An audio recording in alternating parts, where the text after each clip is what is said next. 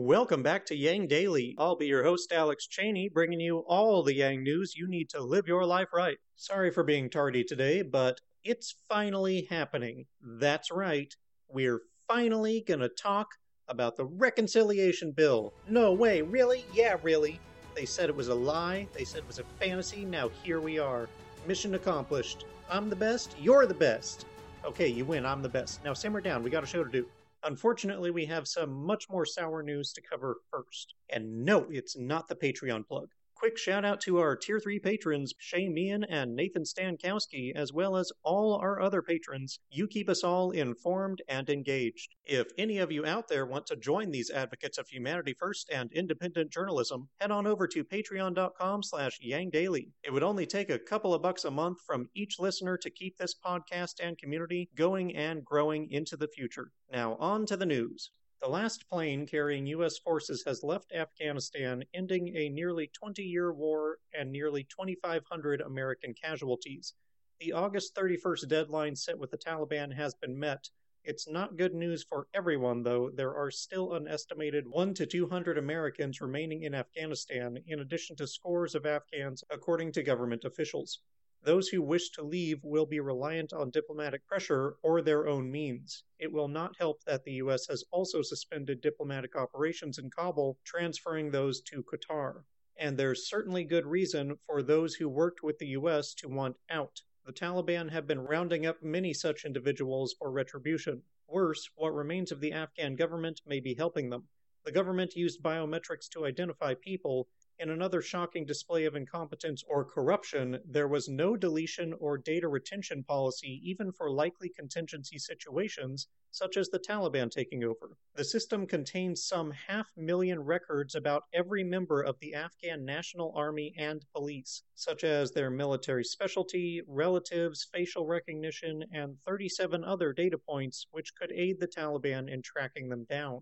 We're worried about data privacy over here. Just imagine how they feel. There was also another drone strike just before the evacuation was completed. U.S. Central Command claims to have eliminated a vehicle carrying multiple suicide bombs that were headed for the airport. Central Command and independent sources have now reported 10 civilian casualties that appear to be connected to the strike, including children. It's unclear if they died from the missile, from explosives in the vehicle, or otherwise. Whatever the case, it's tragic and a perfect reminder of what has been happening for 20 years with little to no media coverage in the U.S. Okay, enough war. Let's go over what is known about the reconciliation package. House Democrats advanced a budget resolution for the $3.5 trillion bill. Basically, the resolution is just a declaration of an intent to pass the actual bill, along with timelines and general outlines for what it will be. Here is what's currently reported to be under consideration to be included in the aptly named Human Infrastructure Bill. Generally, it spans four categories: financial support for families, education, climate change mitigation, and health insurance. More specifically, there are funding measures for subsidies in childcare, health insurance, clean energy and education, national paid family leave, affordable housing, a pathway to legal status for undocumented immigrants, Universal Pre-K, free 2-year community college, expansion of Medicare to cover dental, hearing, and vision, and, thankfully, the CTC child allowance. The Medicare expansion is a welcome surprise. It makes no sense to exclude coverage for the most important part of the body. Of course, I would prefer a national guaranteed health insurance to compete with private rather than subsidizing private insurance, but that doesn't fit into reconciliation. It does not appear that expansion of the qualifying age bracket for Medicare is included either.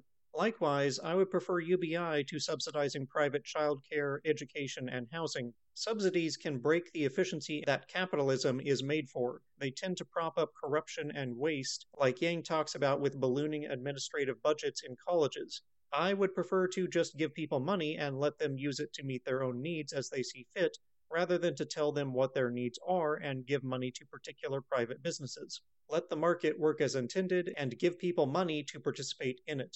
That said, these are all pretty much investments in people, which is a step up from most federal spending. The above are just starting items for the bill, and it seems inevitable that not all will survive negotiations with conservative Democrats, which have already been heated. They were reported to have been screaming obscenities at one another in the House chamber. 10 conservative Democrats are really only interested in the $550 billion bipartisan bill that passed the Senate already. If that passes the House, they'll likely let the reconciliation package die or gut it to a small fraction of what it is now. Everybody knows that, which is why the rest of the party is tying it together with the reconciliation bill. However, they also secured a commitment from Pelosi that the House not send anything to the Senate that won't pass, including anything that doesn't qualify for reconciliation under the Byrd rule, the same one that eliminated minimum wage from the Democrats' previous reconciliation package. Right off the bat, that means the immigration stuff is out since it's not strictly budgetary. But it's likely that more will be cut in order to appease conservative senators. Bane of human progress, Kirsten Sinema, has already said that she does not support a $3.5 trillion price tag.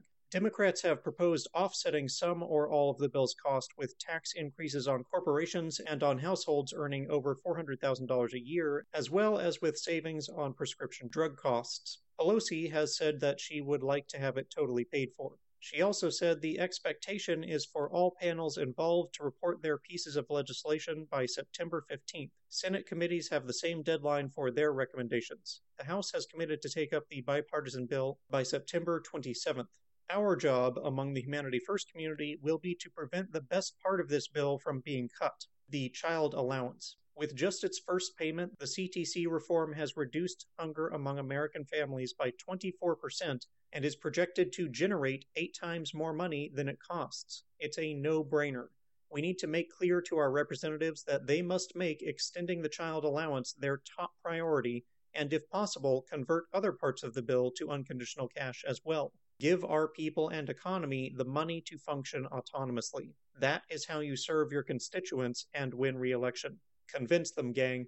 And that'll do it for today's Yang Daily. Bookmark and share the reconciliation thread. Flood Congress with calls, tweets, faxes, and letters using the ResistBot or Income Movement easy contacts below. If you need help, consult Humanity Forward, the Income Movement Aid Database, the Mission Asset Fund, or United Way. And don't forget to Yang Daily.